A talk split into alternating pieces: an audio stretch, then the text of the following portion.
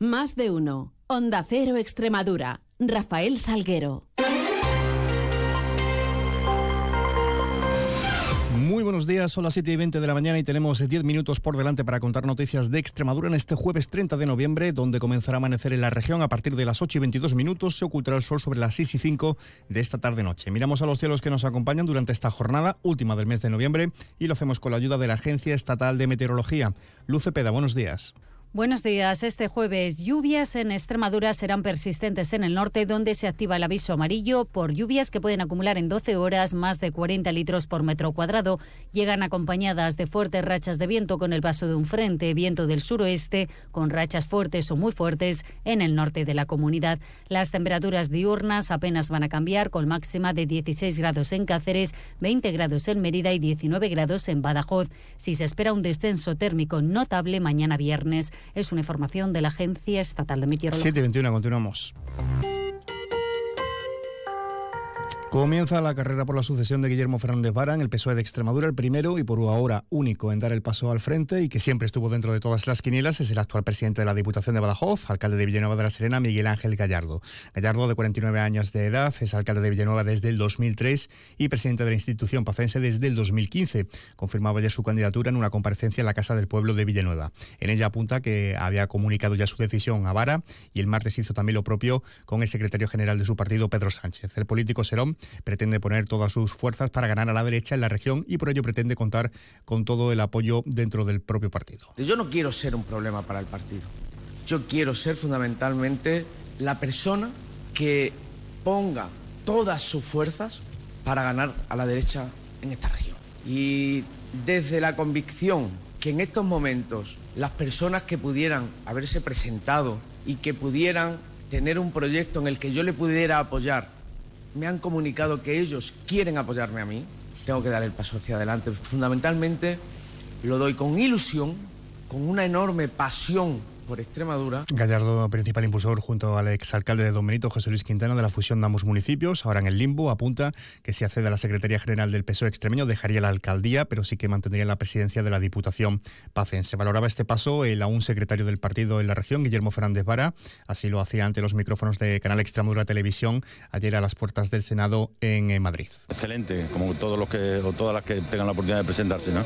PSOE por suerte tiene una una muy buena cantera de candidatos, gente además curtida en, experiencias eh, vitales y, políticas y estoy convencido que sea el que sea el secretario general que, que se ponga al frente del PSOE una vez que yo lo deje, pues lo hará mucho mejor que yo. Sí que expresaba apoyo explícito y firme a Gallardo, algún miembro del partido, por ejemplo el alcalde de Mérida, el socialista Antonio Rodríguez Osuna. Lo he dicho, yo voy a apoyar a Miguel Ángel Gallardo eh, tenemos que esperar a que el resto de los compañeros y compañeras salgan, pero a mí me parece que es un maravilloso eh, candidato a la Secretaría General del PSOE. Tras este primer movimiento habrá que ver si hay otros nombres de esa rumorología constante que entran dentro de este proceso de sucesión. Si así fuese, se prevé en primarias y luego un congreso extraordinario que tendrá lugar en el primer trimestre del próximo año 2024. Cambiando de tercio, ya hay calendario para la tramitación del proyecto de ley de presupuestos extremeños de 2024, que ayer era registrado en la Asamblea de Extremadura. Desde hoy jueves y hasta el próximo jueves, 7 de diciembre. Se abre ahora el plazo para presentar enmiendas a la totalidad. El 15 de diciembre sería la fecha para el debate del Pleno de totalidad.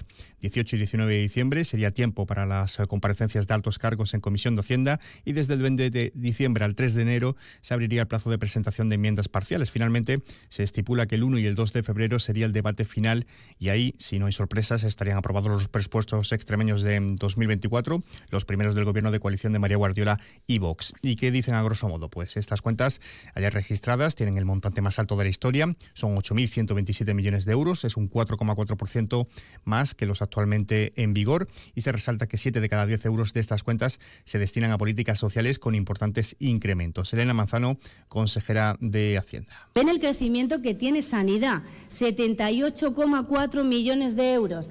Ven el crecimiento que tiene educación, 61,7 millones de euros ven el crecimiento que experimenta la dependencia, 26,5 millones de euros. Ven que también hablamos de vivienda, 8,8 millones de euros.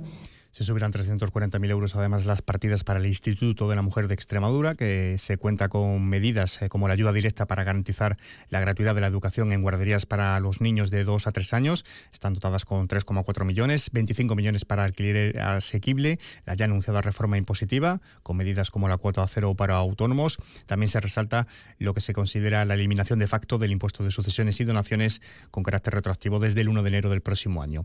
Y también con políticas económicas encabezadas por la inversión en infraestructuras. Habrá 7 millones más para incentivos a la inversión, 21 millones para la creación de empresas de nuevos agricultores o medidas también para la activación de empleo. También crecen, crecen mucho las infraestructuras, crecen con esa dotación de 50,3 millones de euros, crece la agricultura, esencial para nuestra comunidad autónoma, y lo hace con esa mayor dotación de 35,5 millones de euros. Casi 46 millones para el Fondo Regional de Cooperación Municipal, números que se asientan en unas previsiones como el crecimiento del 2% de nuestro PIB, los eh, más de 1.360 millones que llegarán de la Unión Europea o la estimación de 4.431 millones desde el Gobierno Central en las entregas eh, a cuenta, una previsión que se ha realizado con la IDEF ante la incomunicación denuncian por parte del Ministerio de estos eh, ingresos necesarios para elaborar las cuentas de la financiación autonómica. No hay ningún tipo de conexión con el Ministerio de Hacienda.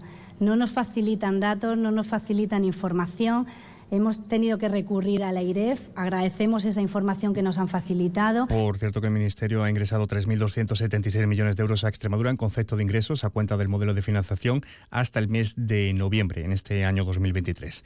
En cuanto a las raciones, ante el proyecto de las cuentas regionales, la de la oposición, PSOE y Unidas por Extremadura dicen que ha sido el Gobierno central el que permite que sean cuentas expansivas y esperan ahora conocer la letra pequeña. Jorge Amado, desde el PSOE, Irene de Miguel, Unidas por Extremadura. Lo único histórico que tienen estos presupuestos es que por primera vez la ultraderecha ha metido sus zarpas en las cuentas regionales. Nos hubiera gustado también que esta subida en el presupuesto derivara en un plan de choque, por ejemplo, por las listas de espera o por la salud mental. Noticias en Onda Cero Extremadura. Y un apunte en clave de suceso. Sobre las 12 y cuarto de la noche de este miércoles se producía la llamada de alerta al 112 eh, de Extremadura por un incendio que se producía en una de las habitaciones del Centro Sociosanitario de Plasencia, ubicado en la carretera de Cáceres de la capital del Jerte. Desde el centro de emergencias se activaban de manera inmediata los recursos relacionados que asisten y controlan el incendio y como consecuencia de este incidente 82, 82 residentes del centro sociosanitario han debido ser desalojados y reubicados en otras dependencias del complejo sin que se hayan producido ningún tipo de heridos. En el incidente participaban varias patrullas del CPI de Plasencia, así como personal del PAC de, de la capital de Jerte y patrullas de la Policía Local de Plasencia, Policía Nacional y Guardia Civil. 7 y 28. 1 de diciembre, Día Mundial de la Lucha contra el SIDA. Rompe tus prejuicios, usa el preservativo, hazte la prueba del VIH. Detén el SIDA. Por ti, por mí, por todos. Comprométete. Es un mensaje del Servicio Extremeño de Salud, Junta de Extremadura. Tarifa cero para autónomos. Bonificación del 100% de tus cotizaciones a la seguridad social durante el primer año. Durante dos, si te incorporas tras el permiso de maternidad o tienes menos de 36 años. Apoyamos tu talento, confiamos en tus ideas. Tarifa cero. Servicio Extremeño Público de Empleo, Junta de Extremadura. Caja Rural de Extremadura, la caja comprometida con la región les ofrece la noticia económica del día.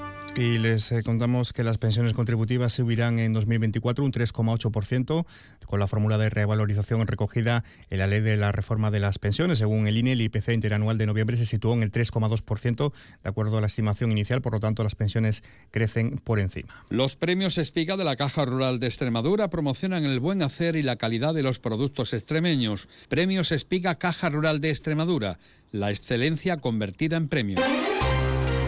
Y en previsiones hoy tendrá lugar la reunión de coordinación del Plan de Viabilidad Invernal 23-24. Se celebra pleno ordinario en la Diputación de Cáceres. La CREX celebra un encuentro de negocios sobre la aplicación de la inteligencia artificial en pymes. La consejera de Cultura mantiene en Madrid una reunión con directivos de la plataforma Netflix.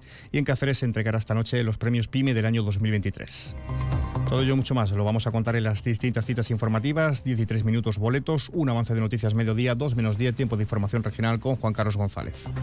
Llegando hacia las 7 y media de la mañana con cita con la información más cercana a la local, a las 7 y 54 en boletos, 8 y 20 toda la información de su ciudad. Sigan informados a través de nuestra web y redes sociales y quedan ahora la compañía de más de uno con Carlos Alsina. Pasen un feliz resto del día.